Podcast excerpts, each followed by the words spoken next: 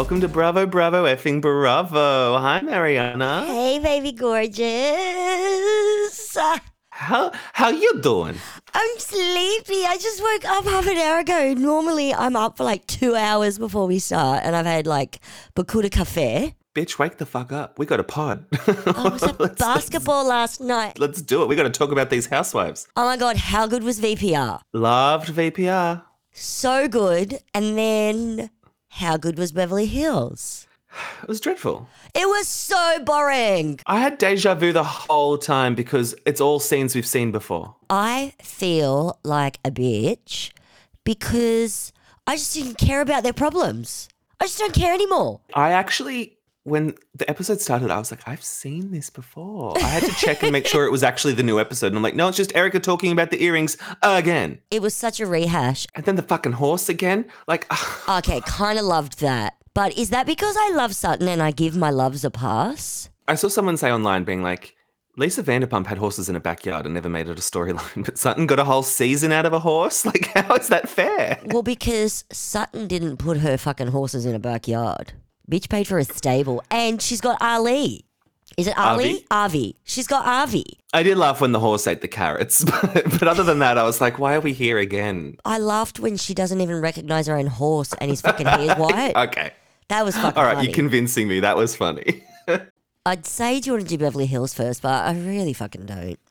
yeah. I want to okay. talk about Vanderpump because it was so fucking good. Oh, yeah, let's do it. All right, so it's called You're Not the Queen of the Group, Love. Hmm And she is, though. I know, right? But in my head, I hear James saying that, even though James didn't say it, but just because I love his voice. Yeah. Did you happen to catch James on Watch What Happens Live? Not yet. I listened to the potty version because we don't get to see it till today. Yeah. Even sober, that man just sounds like he's drinking and taking all the Ritalin. Like he has so much fucking energy. Yes. Thank God he's a DJ. Their definitions of sober are very unique. so, If he's California sober and that's him and Pert de stoned, oh my God, like the man needs it. I don't blame. I can see why they're all going sober because if like if I've watched myself on TV for 10 years being fucked up and like making bad decisions, I'd want to be sober too. But also like the extent to which they probably drink when they're filming, and I would assume in Vanderpump that carries into not filming. They've drunk enough for a lifetime. Like I get it if they're done. Yeah. And it makes me wonder like if they're all sober now, why in confessionals do we still have to have a cocktail like sitting on the perch next to them? Maybe, Oh maybe can we make it like yeah. a, a mocktail? Have a chocolate milk. Maybe it is a mocktail. Doesn't really look like it. Eh, well, what does a mocktail look like compared to a real beverage? Like fruitier. Like I don't know. fruity. okay, righty who. we come back because it was a TBC. We're here post Bush urination. Mm-hmm. And I just love, I can't get over it. And I'm so tickled by the fact that this fucking birthday party is the real emo night. I don't know why that excites me so much, but it just does. it's a funny juxtaposition. It is a funny juxtaposition, yes. And I'm just speaking of drinking, I just think that when you're watching VPR, the drinking game has to be dude. Because every ah. time this dickhead one Scandoval is on the TV, dude, like dude, Yeah. it is so off putting, and yet we all have words we have on repeat. I know mine now that I edit this podcast. For fuck's sake. It grates me, but hey, it's me. This dude, what the fuck? Mm-hmm. Anyway, gotta move Do you on. think it's because when he's talking to people, he doesn't really know their names because he's not really their friends? It's just some like he's got the who's who at the party, so he has to call them dude because he doesn't know their name. Well, you would think that he would know their name because he's on their payroll. He's got to fucking pay them every week. Surely he sees their name in his fucking Venmo.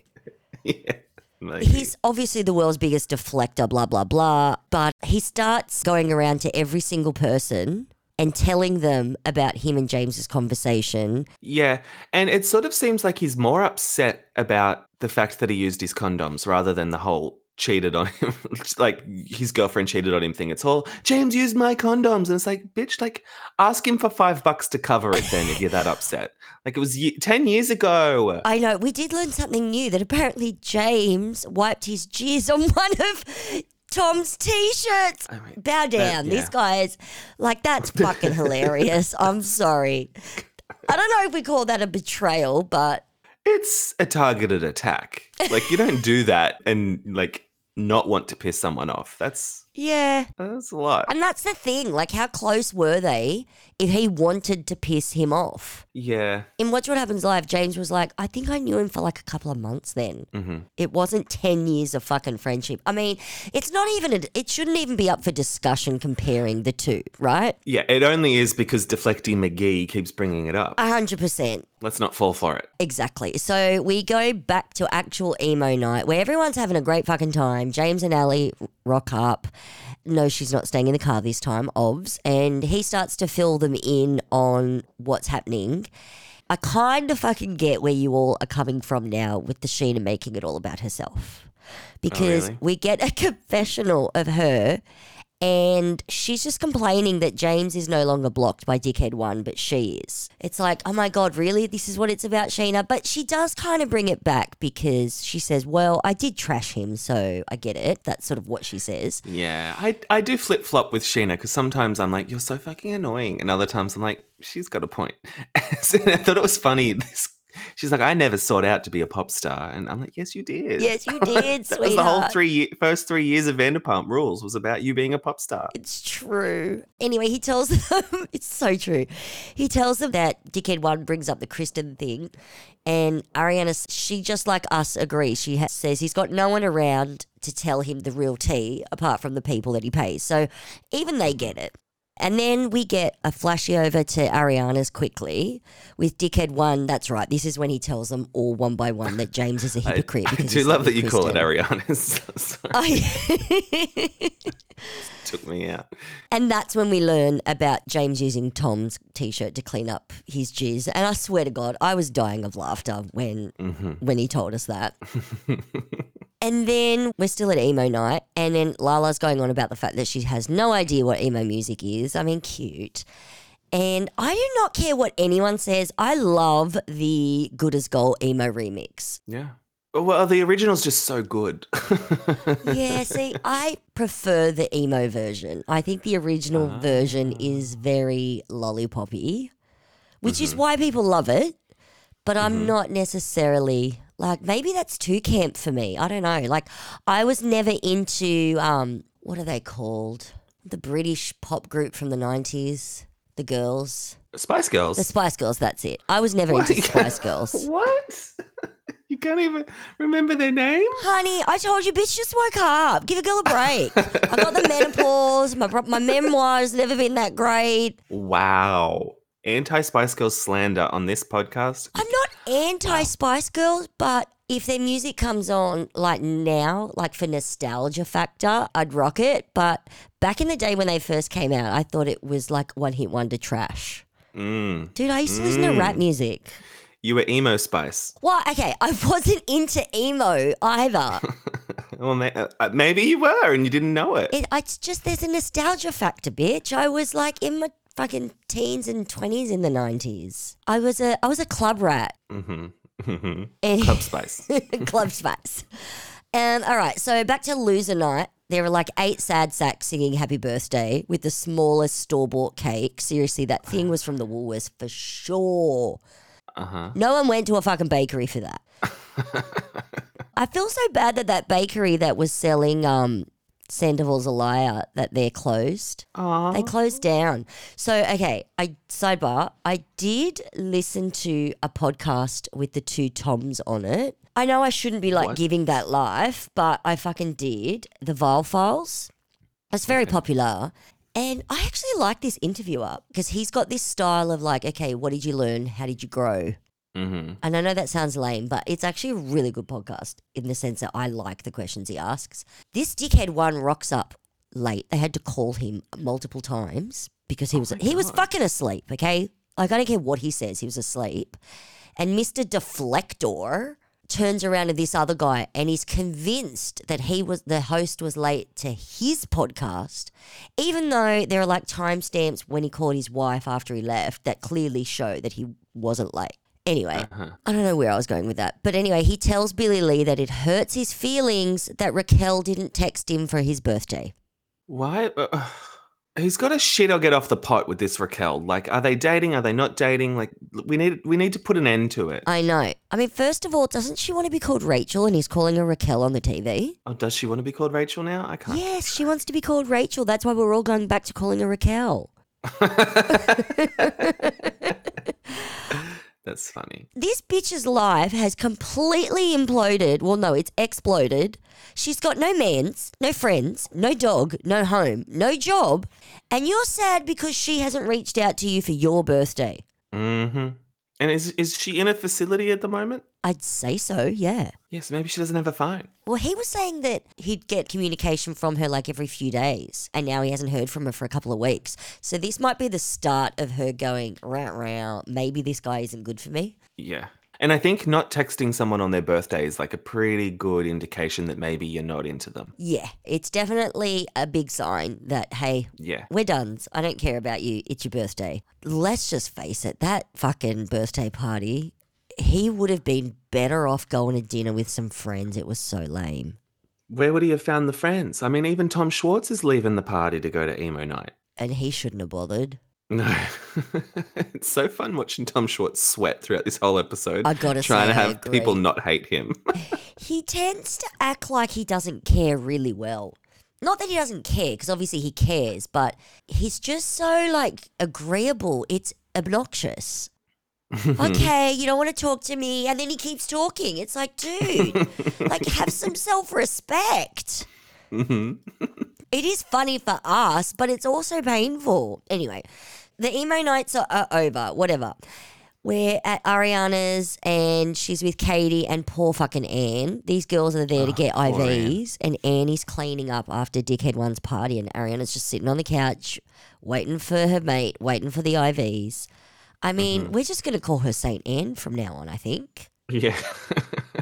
So I don't know why they were just talking, pretty much just talking about Scheana and poor Saint Anne. So I, I kind of almost don't know what the point of that scene was. it's just fun to see them cohabitate, even though like Tom wasn't there. But it's fun to see the dynamic because that is kind of super interesting to have the two exes that one of them doesn't want to even be in the same room as the other person, and to have this Saint Anne moderator. Like I could watch that every episode. You know, you're right. I'm trying to figure out the point of the scene, and I've missed the point. The point is for my enjoyment. You are correct. Yeah. thank you for that. I'm going to relish every moment we're at Ariana's. So thank you. All right. And then we're still at Pump with Lisa and Dickhead One because even though they don't have Pump anymore, they're going to milk it for all it's worth. So no worries. Mm-hmm. It's so weird. First, she FaceTimes Ken and she's like, you know, we're moving out all the stuff. And I'm looking around the room and I'm like, doesn't look like you've moved anything. All the shit was still there. This is what I'm saying. anyway, and she's like, where are we going to put all this stuff? And I'm like, are you going to fucking sell it? Sell it. Do you need like 300 of those chairs? You've got staff now who don't have a job. Hire someone to sell it all on the Craigslist or whatever. Yeah. Dickhead one rocks up. They're having a chat. This is all what this scene's about. Lisa tells him he should be the gentleman and move out. I might like, have you met him? He's not a gentleman. Uh-huh. And he tells Lisa that his realtor sent Ariana a letter of intent. And I'm like, dude, that's not exactly an offer, is it?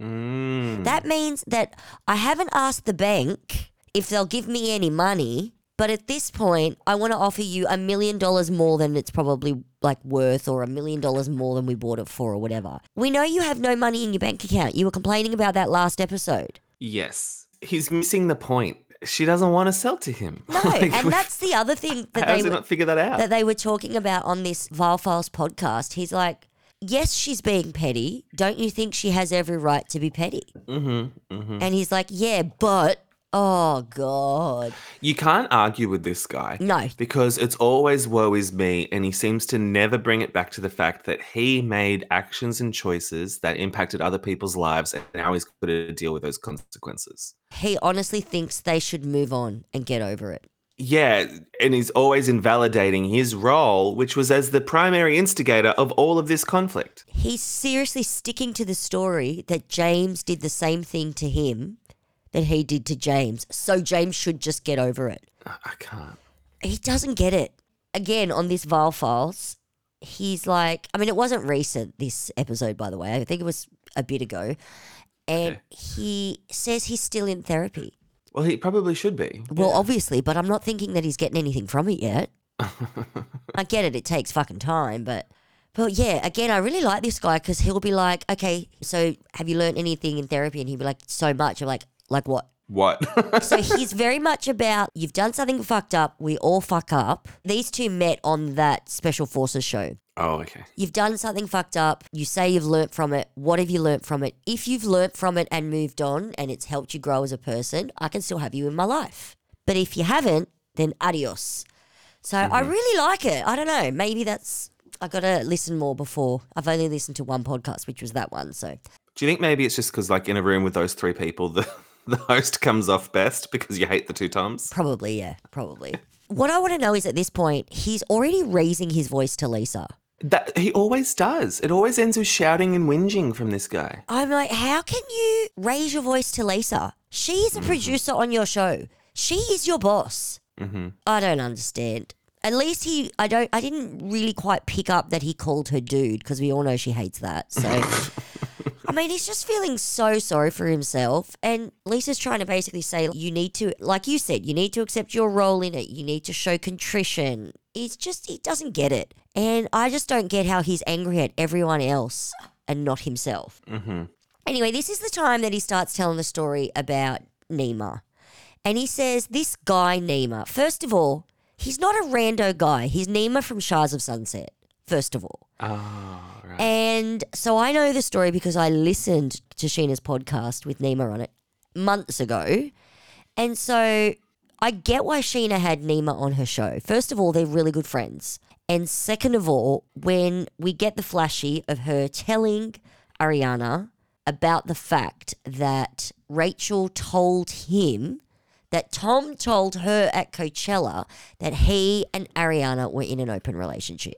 So I get it. yeah, it was a plot point. It was important. It was an important plot point, and also it does put into question Scheana's character because obviously at reunion, Tom's like, You made it up. She's like, I didn't fucking Uh-huh. make it up. Maybe Rachel made it up. I can't say for certain that she didn't, but it was said. I mean, Scheana's a bit messy for like having him on, but also she's capitalizing off of the affair, as they all are.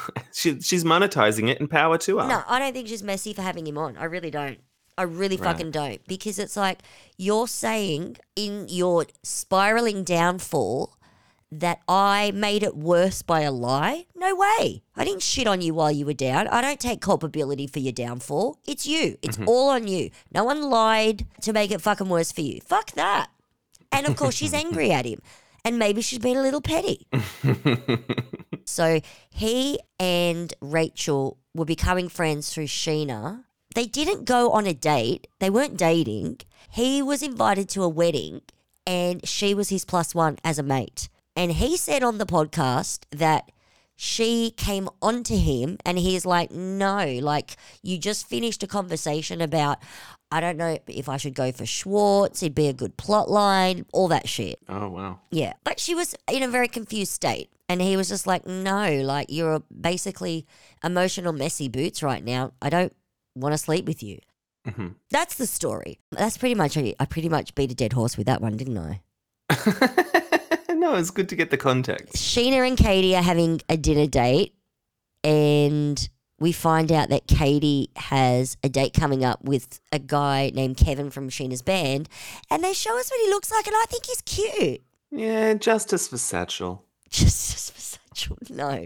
Anyway, Scheana apologizes for inviting Schwartz to emo night, and that's pretty much the scene. Is there anything in that you want to chitty chat about? Uh, no. Where are we up to? Oh, Dickhead 2 is taking his dogs to Vanderpump Dogs for a groom. Now, Vanderpump Dogs, really? This is the location again? what? We go from pump to Vanderpump Dogs. What's wrong with that? I don't know. I don't know. Look, I like seeing all the puppies. I just, I don't know why I have an issue with Vanderpump Dogs. I don't know what my problem is. I should be loving it, right? I guess. Yeah. I mean, the show's Vanderpump Rules. We're going to pop into all the businesses on the strip. Yeah, fair enough. Get over yourself, Mariana. You're right. But he shares with Lisa that he got bad news about his brother Bert, who is back in rehab for the third time. So, yeah, this Oh, guy yeah. really does have a lot going on. Hmm He's got one brother in rehab who now has cirrhosis. Like, that's massive. He said his dad's sick, and then another brother had a cancer diagnosis. hmm And then plus he's got this bar falling apart and a divorce. And the country hates him and the world hates him. I do kind of feel sorry for him. Yeah. Ish. I, I, I it's, it's the thing is, I feel like if he were to list all of those problems, it's the not being liked by Vanderpump Rules fans at the top. Like, I, I feel like that's what he's most worried about. Right. And that sort of puts me off. Yeah, okay. I guess he's in a position where he can't win. No, that's correct. It's almost like, you know, if we're in that position in our lives in, in different ways, people are like, well, you kind of did this shit to yourself. But then, no, Yeah. no, that's not true. He didn't do most of that shit to himself. He did one of those things to himself. He, oh, yes. Facilitating an affair is pretty bad, but uh, Yeah, but Yeah. it's his best friend. Do I really fault him for keeping his mouth shut about his best mate's affair? yes, I think as a best friend, your role is to call out your friend on their bad behavior rather than enabling it. Yeah, but even if you do that with your friend and they still keep it a secret, do you go and tell their spouse? That- I, I don't know. This is what. I'm saying. Hmm. I don't know why. I don't know what's happening, but I'm kind of feeling starting to feel sorry for Schwartz. I'm not. Okay. I'm sure I'll be like, you know, back on his jock in about five minutes. But anyway.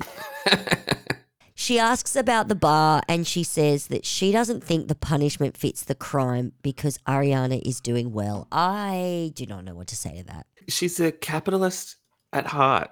She thinks money equates justice. Right. That's how she views the world. And I think she is probably a bit of an anti feminist as well. right. Like uh, some of the things Lisa says, sometimes I'm like, hmm. So I, I don't know if she'll ever get it. yeah. I found that really hard to swallow. She's doing well, so basically she should get over it. hmm No, she's doing well in spite of what she's been through. And then next minute, Lisa's all like, if Ken did that, I'd chop his balls off. And I'm like, yeah, if Ken did that, you would be devastated and pissed at anyone who was friends with him. Of course you would. Yeah. Yeah. Like Ariana had a normal human reaction. anyway, then they talk about Scandoval's suicidal ideation. And Lisa mm. is just reeling about this because of her brother. Her brother died by suicide Yeah. of course, she would have an acute awareness of how it feels to lose someone to suicide. Yeah. And it totally makes sense why she would be going easy on Tom and supporting him in this moment. Because it's like, well, yeah, it's kind of a no brainer for her. Does that give you any cause for pause with this dickhead? A little. A little. Yeah. Yeah. Uh, well, if I was the type of person that would like go on his socials and like leave hate comments every day, then like I would maybe stop doing that. But I'm already not there. I'm only leaving it on this podcast, which I assume he doesn't listen to. So I don't feel too personally responsible for his mental health journey. But like Yeah. I do get the whole like mob mentality coming at him with a pitchfork. Like obviously that would be hard to deal with. I get what you're saying. I kind of feel the same way too. I'm like, well, apart from this podcast and having a yak with a couple of mates, I'm not shitting on the guy. So, Yeah, and I do feel like you know how I've said before, I don't really see these people as real people. yeah. Like, No, I'm with you. The characters on me. my show. Exactly. And it's sort of like he could just step away like Raquel Rachel did and maybe like not be on the show. Yeah, exactly. A lot of I know I don't think he ever would because he is that narcissist type personality. But it's like if you really didn't want to engage, you could disengage. Yeah. Yeah, exactly. Exactly. But it's tough. I mean, as soon as someone says like suicide, it's hard to come for them, you know? Of course. Actually, that reminds me why I was bringing up that story on the Viall Files before. He said that the Sandoval's a liar cakes from Sweet Lady Jane was like the straw that broke the camel's back and it really fucking upset him. And I just, I mean, even. Even fucking Schwartz was like laughing about it. He goes, "Yeah, I don't know what it was, man, but that just really set him off. Like he, it- and he's like, I think it was the straw that broke the camel's back for him because he was like really hurt. Like he was butt hurt by that. He was so hurt Yeah. by that. I shouldn't say butt hurt. That's so rude. I just got that now. He was so hurt by that. Yeah, I mean, at the end of the day, we're talking about suicide. I don't think it's something to chit chat about, you know? It's a very tough topic to talk about. And that's sort of why, like, I sort of feel in this scene, they sort of brush past it, but acknowledge it, Yeah. but don't want to go into it too much as well. And, like, fair enough. Like, he can keep that private. And I get why the scene's in there, and I think it's an important part of the story for sure. Yeah, It's an important part of the social narrative to discuss. I get it. totally. Yep. So let's move on to see you next Tuesday. I mean, I love this show. I love that. and like, you know how we're watching them all come in into SUR? hmm I keep noticing like Lala and Logan, and I know Lala and Logan are actually good friends in real life. It makes sense that he's there. But I'm always wondering how James feels about Logan now. Because didn't they used to be besties? And Logan used They to like besties. Logan used to like hit on him hard and insinuate that there was more to their friendship. yeah, I don't quite remember how that dissolved that friendship, but I know it, it didn't go great. No, it didn't go great. So he was basically like, I'm not friends with the guy anymore. And now this guy's one of Lala's besties. Wow. Maybe it's like water under the bridge now, but yeah, I'm curious about that. No one talks about that. I guess because Logan's not actually on the show, but. Mm-hmm. So Dickhead 2 arrives, but he wasn't hashtag invited or inverted commas invited. How is he not invited? I don't understand that dynamic. Isn't it just like you don't need to be invited to a restaurant? like, like it's a public space? Yeah, it's like a restaurant slash bar. So you don't need to be invited to a, a bar. Second of all, it was on his fucking call sheet. Like, let's face it. like, what do you mean he wasn't invited? Well, he wasn't invited to sit with them. That's why he's on that little table with. Was he, who was he? Was he with Kyle Chan? Right. I can't remember. We're getting a lot of Kyle Chan work. He just walked in on his own. But who did he sit with? Kyle Chan? The girls. No, we're talking about Schwartzy, not fucking. Oh, Schwartz. Sorry. Oh, God. I get confused with my dickheads and my Toms. Maybe we got to start calling them Dickhead and Schwartz. I don't know. He brings a sober, curious liquid shot for Lala, and she is not impressed. Of course, she's not impressed. It's it's Schwartz. I know. I love how they're all giving him nooch and he's just there trying and trying. Oh, it's painful in a delicious way. And Scheana is not impressed when he forgets that she's sober right now. But then he compliments her sunnies, and she seems like all is forgiven. Well, the thing is, Scheana, she's been sober for a couple of weeks, right? She says that to Tom later. And it's like, are we all meant to keep track of that, doll? Like, is it my job to keep track of your sobriety? Like, I don't think so. It's almost like uh, you don't remember that I'm sober right now. Like you should know that. It's like why should he know that?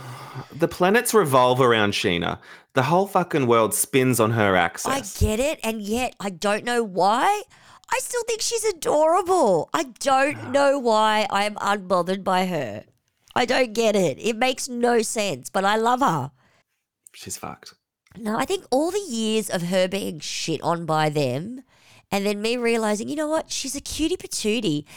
And then I think I was texting with a mate yesterday, and then, or with Angela, as everyone would know her. And I realized maybe because she loves to give presents and I love to receive presents, maybe that's why I love her. That's your love language. Yeah, do you think it's I'm as pathetic as all that? No. I love a gift. I'm not going to lie. I do love a gift. It's sad. It's pathetic. It makes me like Scheana, maybe. I don't know.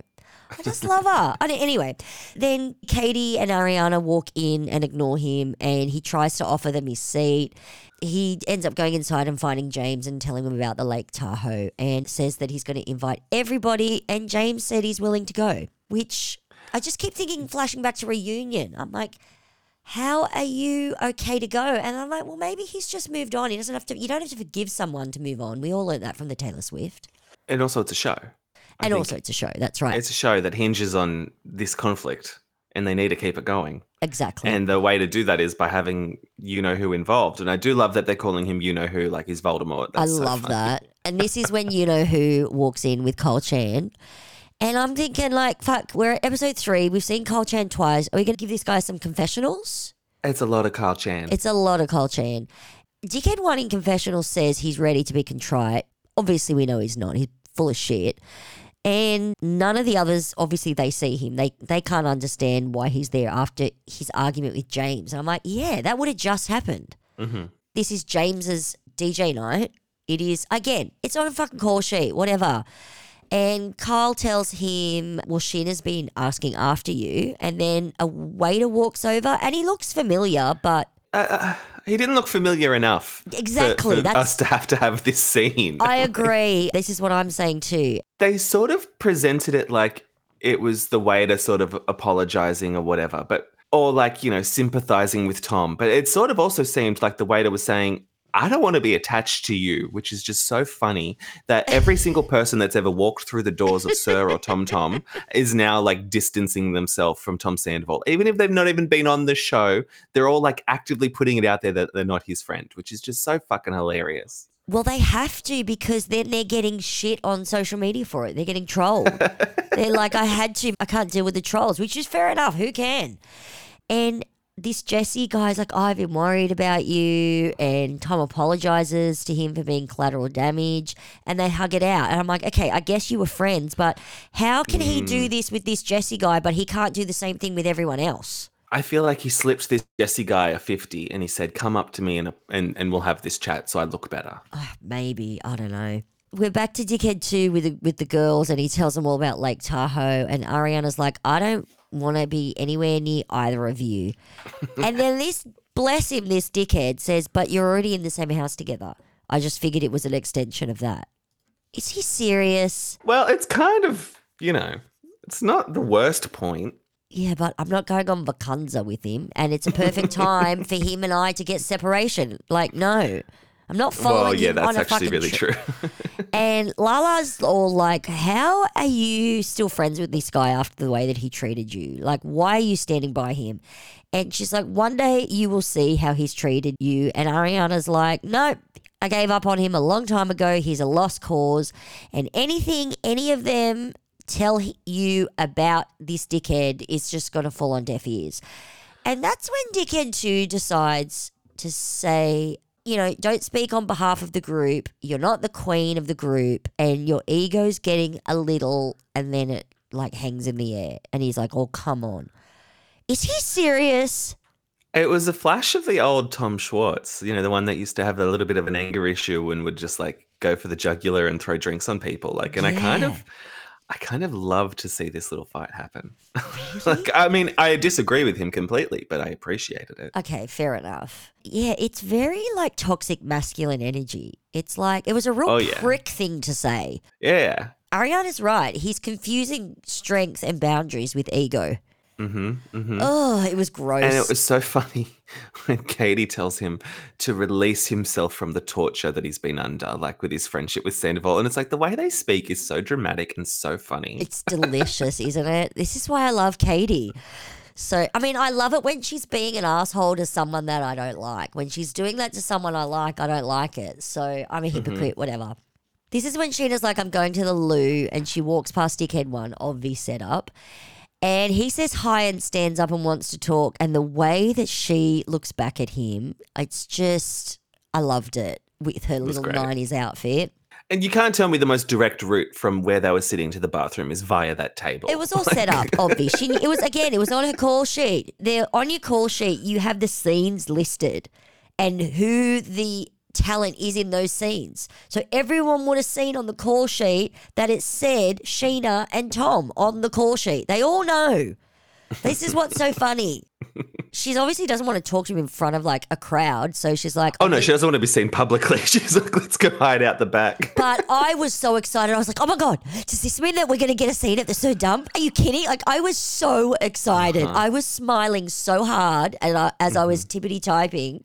and then, not only do we get the SUR Dump, but this dickhead gets her a vodka soda. And of course, she's like, I'm three weeks sober.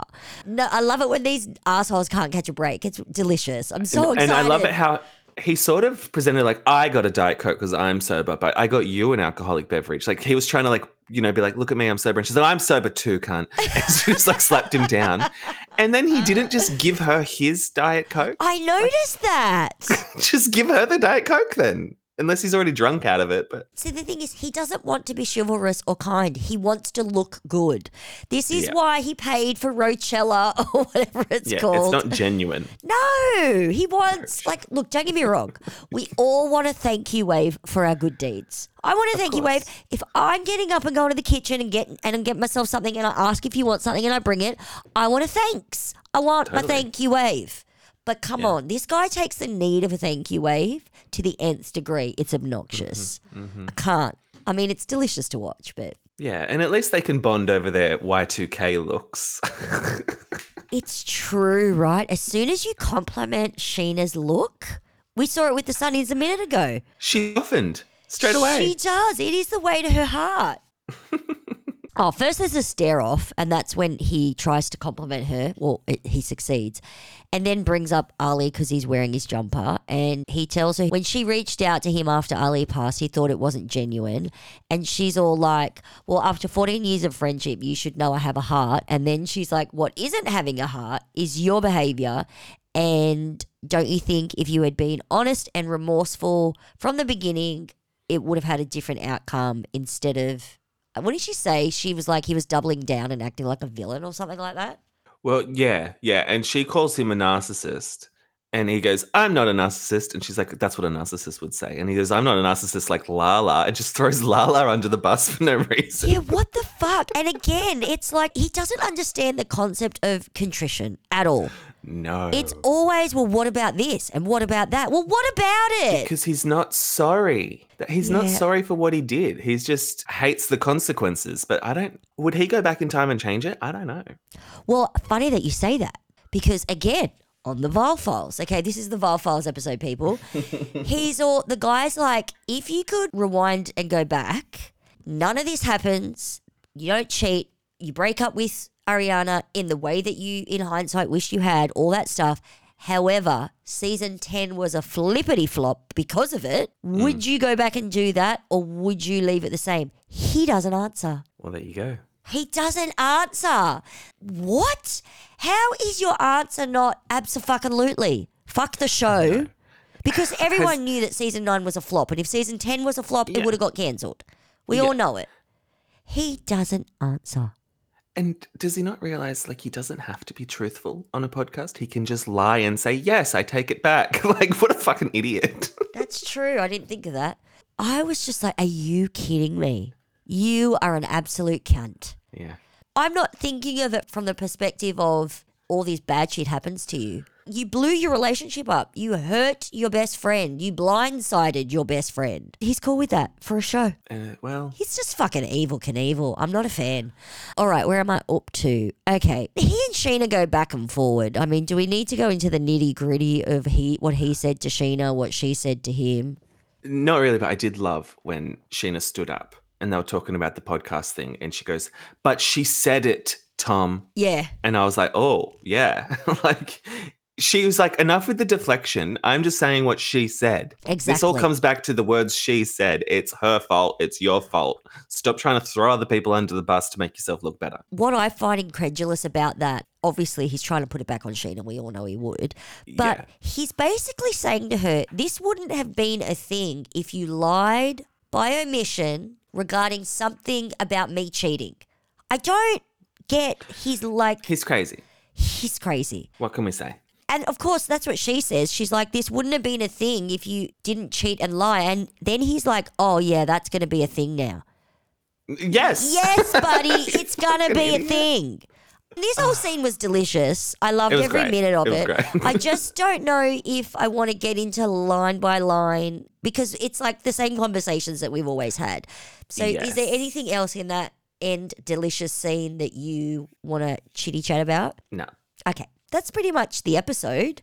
It was great. I've got to say though, him the slow motion shot of him going back inside from the SUR dump was so pathetic, so awesome. I know. Just leave through the back alley and go home. I know, right? We should just have him like walking off into like the sunset with some like trash With on his the Diet ground. Coke.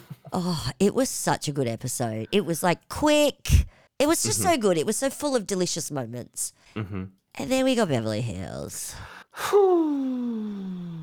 I was shocked that it was like at the end of the episode, it was like next time on the season finale, and I was like, "Where? What? What?" Me too. I was like, "This was a flop penultimate episode. Like there was no build up to anything." It's true. So it's called Diamonds in the Rough. We open with some little scenes. And what are these little scenes? Okay. Oh, yeah. Crystal getting glam from a kid. Annemarie planning some bullshit Mother's Day event. I'm so fucking over Mother's Day events. okay, PK. Look, I thought when she when they said a Mother's Day event, I thought, oh god, is this an event with all their mothers? You would think that an event with their mothers would be better and more fun than they've turning out to be. But no, there's not even their mothers there. So, Wait, do they have mothers like as characters on the show? We, well, we've met Erika's mum. oh yeah, but she doesn't live around local. No, she doesn't. And she hates Erika, which is kind of why I love her. Yeah, I don't know if the mothers are characters for the rest of them. No, they're not. That would have been good to meet them, I think. Yeah, that would have been good Yeah. if they're still around. I don't think a lot of them are still around. Right. Okay. Sorry for the downer, but yeah, it, it, it- Mother's Day events are always a flop. Oh, they really are. On TV, and it, people listening at home, please respect your mothers and look after them. But other than that, Yeah, on on the Teves, they're a flippity flop. Personally, I didn't see how it was a Mother's Day event, but sure, whatever. well, the kids weren't there, the mothers weren't there. It was just them drinking champagne. This is what I'm saying. But first of all, we have to go to therapy with Erika. Do we have to go to therapy with Erika? if she wants to release it, release it. Stop fucking bringing it up all the time. What do we talk about in therapy? We're talking about the fucking earrings. We're talking about the fact that no one gives a fuck about the earrings. And then we have to talk about her fucking Vegas residency. Do you have anything to talk about with her therapy? I would like to release that scene, Thank you. and I'm releasing it. And then we're with Sutton and Ali at the stables, which we kind of spoke about before the show. Look, like I said, loving that Ali points out that the horse has white hair and she doesn't recognize her own mother tucking horse. Avi. I literally wrote the words Ali in my notes, and it's Avi. I'm pretty sure. I think you're fucking right, dude. I'm saying Ali because of Tom's bestie Ally that passed away. I thought that was Ari. No, that's Ally. Oh, was that a joke? Sorry. I missed the joke. I'm looking at my notes. I'm not looking at you, okay? I missed the joke. That's okay. So we've got the horse. So we've got the horse. we've we've got the horse, people. She rides the horse. And Kyle's there. You know what? I'm kind of sick of this Kyle and Sutton friendship. like, It was nice to have them get along for an episode, but I kind of miss them fighting. Yeah, well, we did get Naaman out of it. Yeah, and we had that like great like other dinner party from hell with the weed dinner. Like I enjoy watching them at each other's necks. Yeah, we're mean, but fucking oath, you're right. Maybe that's mm. why. Look, I don't, I'm not going to say that's why this episode was boring, that they weren't fighting, but maybe that's what I'm saying. This episode was boring because in the act of like trying to tie up storylines, they just repeated shit, and so it became like been there, done that. Yeah, it's true. And it's like uh, half the storylines I don't think needed a bow on them because it's like, do we really think that this Erika talking about the earrings in therapy is the final time she's going to talk about it? no. Like, uh, and do we really think that Sutton's never going to bring up her ex husband again? No. no, and this is why we have a reunion to wrap up storylines. We don't need to be doing it Exactly. the episode before finale. yeah. Again, Sutton and Kyle. Sutton's talking about Christian. Kyle's talking about Mo. Carl. Cal. Should we just move on? Yeah. All right, so we're at Garcelle's for a quick scene with the kids. Not quick enough. Not fucking quick enough. Oh my goodness. Okay, I'll quickly just say she's doing a GoFundMe promo video for Cybersmile, which is obviously a charity to raise money. We don't want to say against to cyberbullying, to promote the harms of cyberbullying. Is that is that what the charity is? I don't even know what the fucking charity is. Something about awareness. Probably- They're all, all charities are about awareness. and I just want to know: Will Diana Jenkins donate money for this GoFundMe? Yeah. I sort of thought when Garcelle was like, oh, you know, when Jax got attacked by bots or whomever, I Oh, was like, that whomever means. Diana. I know. yes, I did get that reference. Yeah, that was choice. Mm. I mean, it's funny how Diana Jenkins got all the blame when Erika's the one that started the shit with Jax. Yeah, but Diana didn't show up to reunion. She flew to Hawaii and faked COVID. So it's like, Yeah. that was the co- lid on your coffin. Yeah, you get what you get, is. bitch. Yeah, exactly. Yeah. She doesn't care. She's she's so fu- that woman's so fucking rich and she just bought another baby. So she's happy. And she's got a young twink husband who's gay. Like, what more can she want? He's cute too.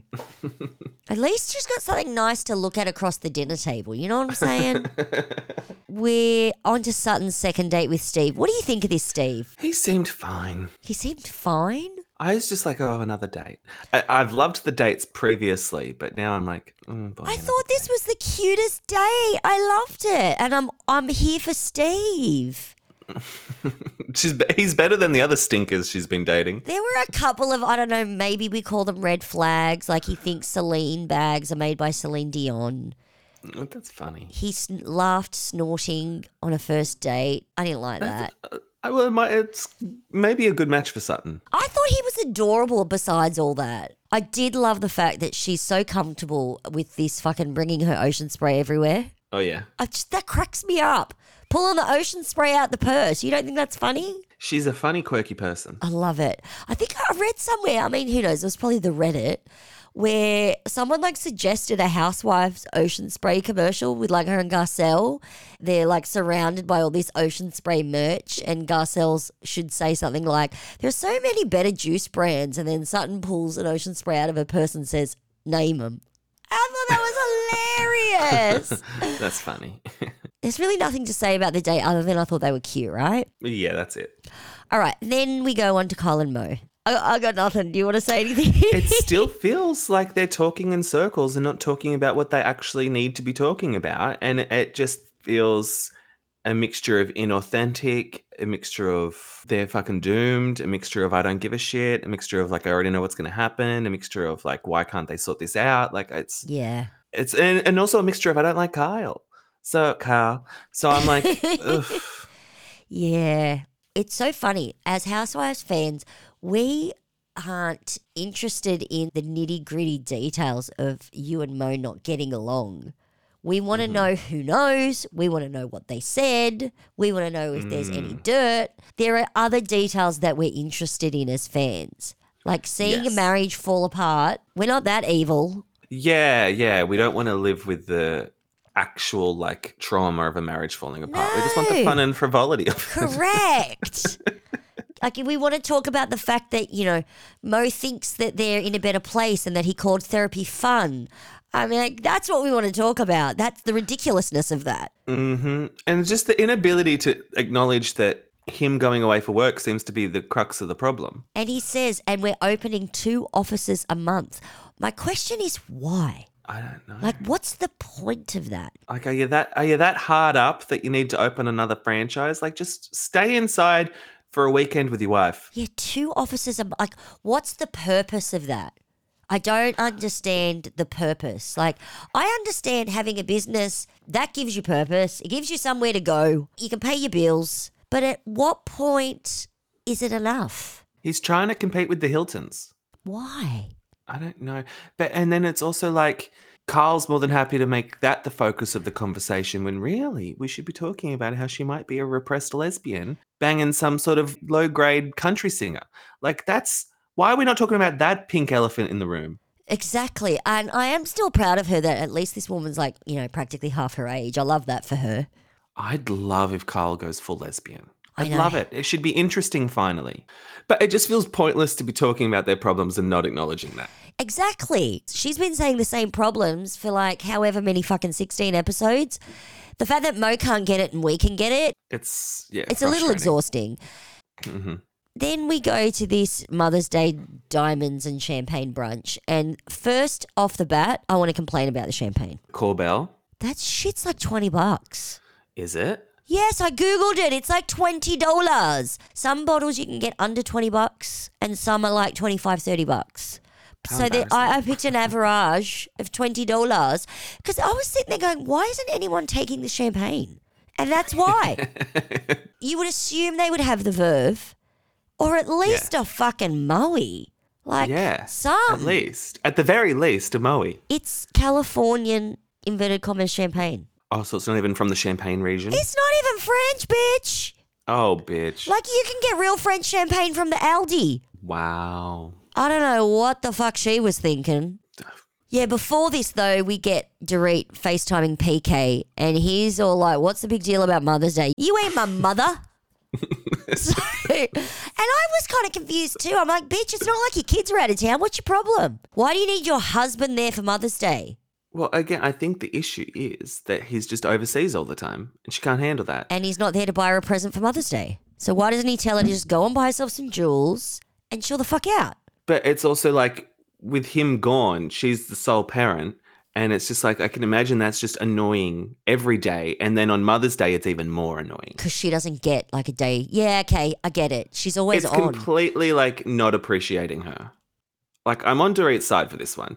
As much as like PK's hilarious saying you ain't my mother, like it's Yeah.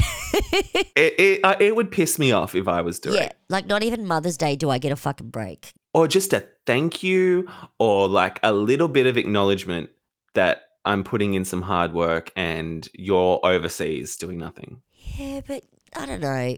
You're the second wife. Didn't you see what happened the first time? I'm sure he did the exact same thing the first time round. I don't know why she's surprised. The Mother's Day brunch goes on for a really fucking long time. Is it pretty much the whole episode? It's pretty much the whole rest of the episode. So before we get to the bigger bits of what happens, is there anything you want to talk about? Uh, well, it was funny that Sutton came with a roadie and like a little bit buzzed. And I'm thinking maybe she is an alcoholic. But also, once we got to the party, I was like, I don't blame her for pre gaming. A hundred percent. It was boring. It was a boring party. hmm And she didn't want to drink that cheap piss, that Korbel crap. That reminds me. So you know how Annemarie was like making a massive deal about like the food station. yeah. It did look large and impressive. Like there was an ice sculpture. There was like everything was laid out in a really pretty way. However, the actual food, you know me. I'm a wog mate. We mm-hmm. give a fuck about the food at an event. We mm-hmm. aren't wasps. It's like, you know, it's like watching watching like the Fran Drescher. We give a fuck about the food, the actual mm-hmm. food. There were some pretty unattractive cheese cubes. some just regular old grocery Not a cubed cheese. uh, some regular old grocery store rolled salami, some fucking no. some fucking um breadsticks. Were there toothpicks in them? The breadsticks did not look homemade. They look store bought. This is what I'm saying. Like, I want a homemade breadstick. What I'm trying to say is the catering was fucking shit. there was some prawns. I would have just probably had to hang around the prawn station. Like, and who's eating a prawn when you're handling diamonds? No one wants fish fingers. That is crazy. Like no one would have, not one person would have eaten those prawns. You can't be eating a fish finger and touching the diamonds. No It one's just doesn't doing work. that. Do you want fishy diamonds? No. it was the food was stupid. Like Yeah. it's fucking use your fingers and then you want me to put di- it was dumb. Unless there Yeah, was like some fucking wet wipes. The food was it should have been a sit down first of all. Should have been a sit down with actual cutlery. Mm. Sorry. I always say cutlery because it reminds me of a Bjork song, the way that she says cutlery. Sorry. Basically, I'm trying to talk about anything but this fucking scene. It was boring. So, I mean, the scene, it really just comes down to Erika again, doesn't it? exactly. Erika's telling Annemarie that she was surprised at the anger she felt at the Merce Ashes release. And it's like she just wants to talk about herself and Crystal anyway. So you're not, again, she's trying Yeah. to prompt people to ask her how she feels this whole fucking Yeah. season. And we're not surprised by the anger. I don't know why she's surprised. Exactly. A hundred percent, Nathan. I'm clapping for that. Thank you. It's exactly you're expressing exactly how I feel. My frustration with Erika. I gotta say, Crystal looked really pretty with her fringe. Oh, yeah, I love a bang. And then every this bitch is bringing everyone Jo Malone presents. That shit ain't cheap. oh, that's nice. Can we focus on the presents? I love presents. Yeah. Someone came with like a fucking hefty Jo Malone bag. I'm like, there's either a fragrance or a candle in there. I want either one of those. I'm taking it. I'm taking it. This is when Sutton comes and complains about the fact that there's no handrail because bitch is holding a roadie. Love, love. Funny. And then it's all about her like needing a glass and for, for her roadie.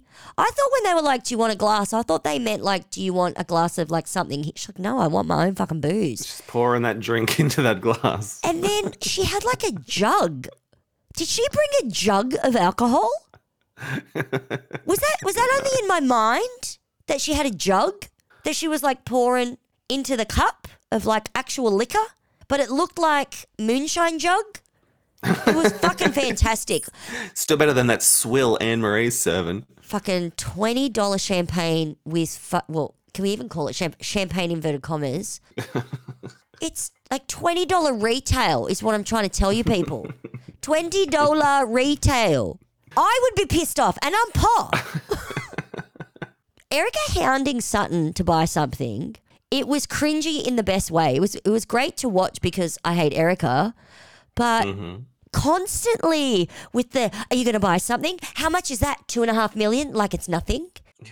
Stop salivating, Erika. We know you can't afford it slash be seen to be buying shit like that on the TV. It was just mm-hmm. gross. I just thought it was so tacky. Yep. You're poor now, Erika. Deal with it. And she's not even Yeah. poor. That's the thing. She's just not mm-hmm. uber wealthy. I don't know why it grosses me out, but it does gross me out. And yeah, Erika wants to. Crystal, Crystal, stop asking people how they feel after a trip. Just, you got it. We love you, Crystal, but do not ask Erika how she feels after a trip. Don't ask Erika how she feels. She's got a therapist for that now. It's all good. Oh, actually, that reminds me. That is one thing I wanted to talk about with the Erika therapy session because you know how she was talking about her Vegas residency, blah, blah, blah. She says something like, There are people who, you know, I want to make proud. And then the therapist says, and have invested a lot of money into you. Who's the therapist referring to that is investing money into Erika? Who's paying these therapy bills? So the oh. therapist is obviously aware of someone giving Erika money, and I want to know about it. That's why you're there, yeah, therapist. that is interesting. I want to know who her fucking vendor is, or you know, her sugar daddy, or whoever the fuck. Are, are they not just the orphans and widows that she robbed? Oh, probably. Yeah, I never thought of it like that. I suppose it's rude to call them investors, but Well, technically they- they, funded that lifestyle. Well, they are now. yep. And also about this Annemarie's Mother's Day lunch. Can we stop and pause and talk about Dorit's outfit? Oh, what was it again? Was it That Versace knockoff? hideous Chanel oh, gingham. It looked like a fucking tablecloth. I know, I know. It was very Dorothy going to Oz. It was, in, and not in a cute way. It's like Dorothy's aunt who lives in fucking Florida, you know? It wasn't good.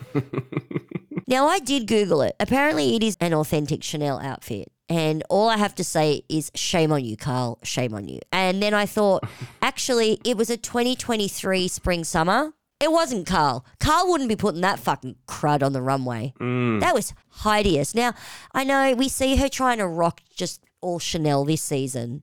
And it's uh, she's obviously buying this shit on sale because she can't afford the retail, and that's why she or picked that renting it. hideous outfit. It was hideous. She looked like a fucking tablecloth. It was awful. awful.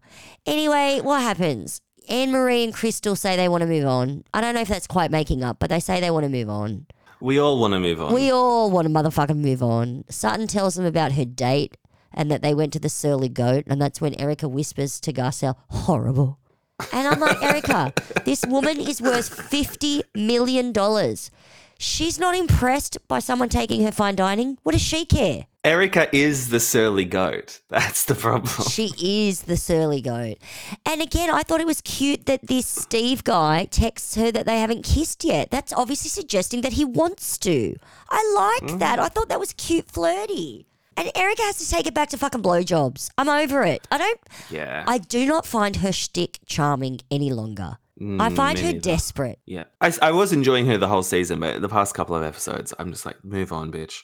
The last enjoyable thing was her at the um, paella night. That's the last time I enjoyed Erika. And she, look, she peaked at that night. I thought she was so really did. fun and so funny and so delightful that, yeah, it was all downhill from there. She should have bowed out at that moment and, like, I don't know, pretended she had the COVID.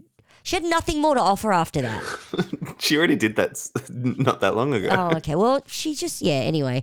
So this is when Erika cannot get over the fact that she wants an apology. She's been subtly hinting all season to, to anyone who'll listen about how she mm-hmm. felt, and no one asks her a follow up question. And so she has to bring her, do her own follow up question. She should just let this mouse go at least until all her cases are done. And then uh-huh. she's 100% not going to jail because I'm still not buying it. I still don't buy the divorce, honestly. Well, she's not it feels divorced. super convenient. Well, you know, the filing for divorce or whatever. Of course, it's super convenient.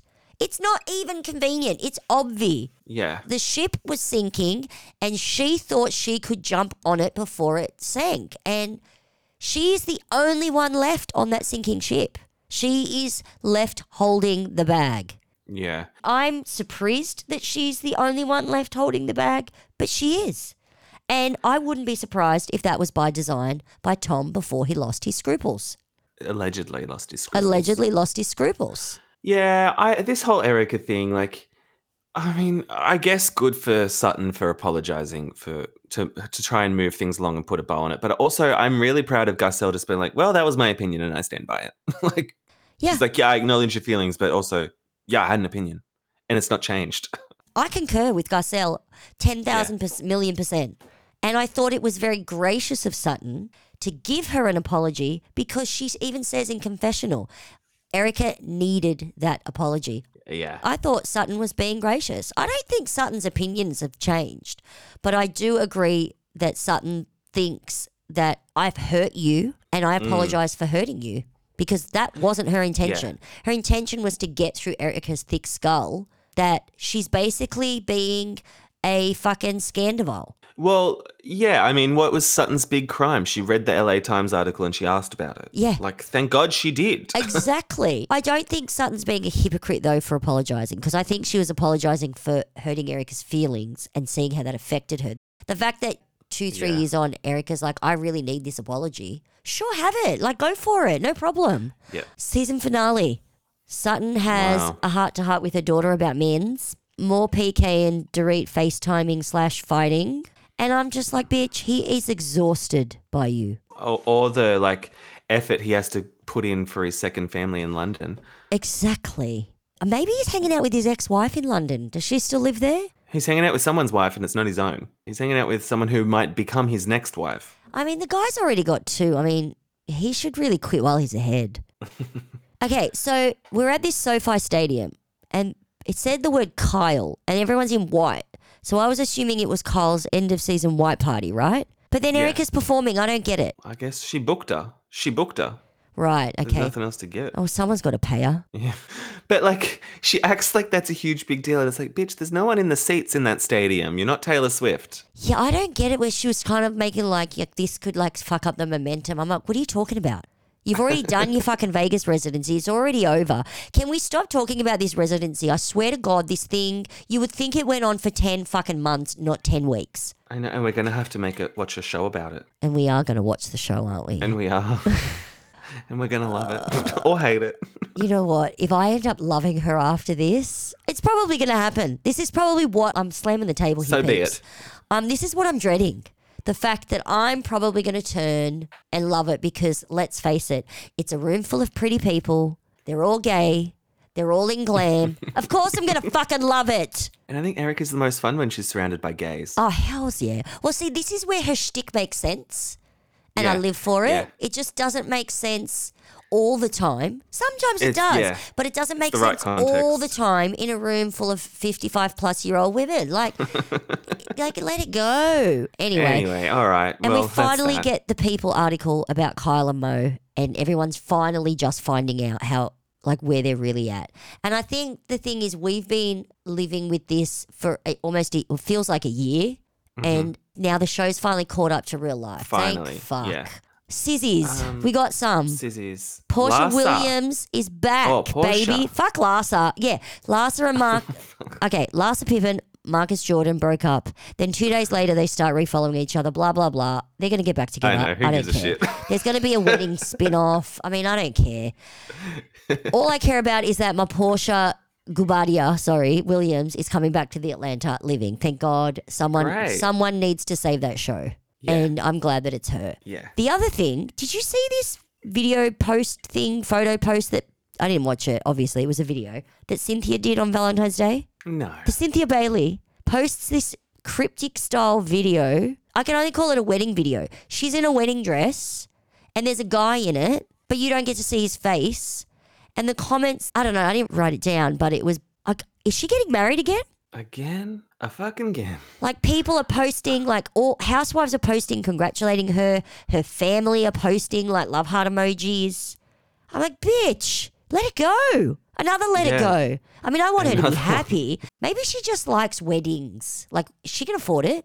Yeah, maybe she does. Maybe that's her version of like a New Year's Eve party. She just has one every year. Yeah, why not? I mean, she's pretty, so take all the photos you can take. But was this was this recently? Like, does the date line up in numerology? But it was on the Valentine's Day. Uh, but it wasn't 10, 10, 20. Uh, it wasn't 10, 10, 20. But we can do 10, 10, 24. She should just keep doing them on that day so she doesn't forget the date.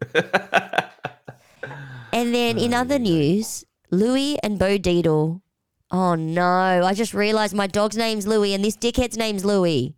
Are they spelled different? No, Oh no. I don't know how he spells it because I just write it as I spell it, but I think it's spelled the same.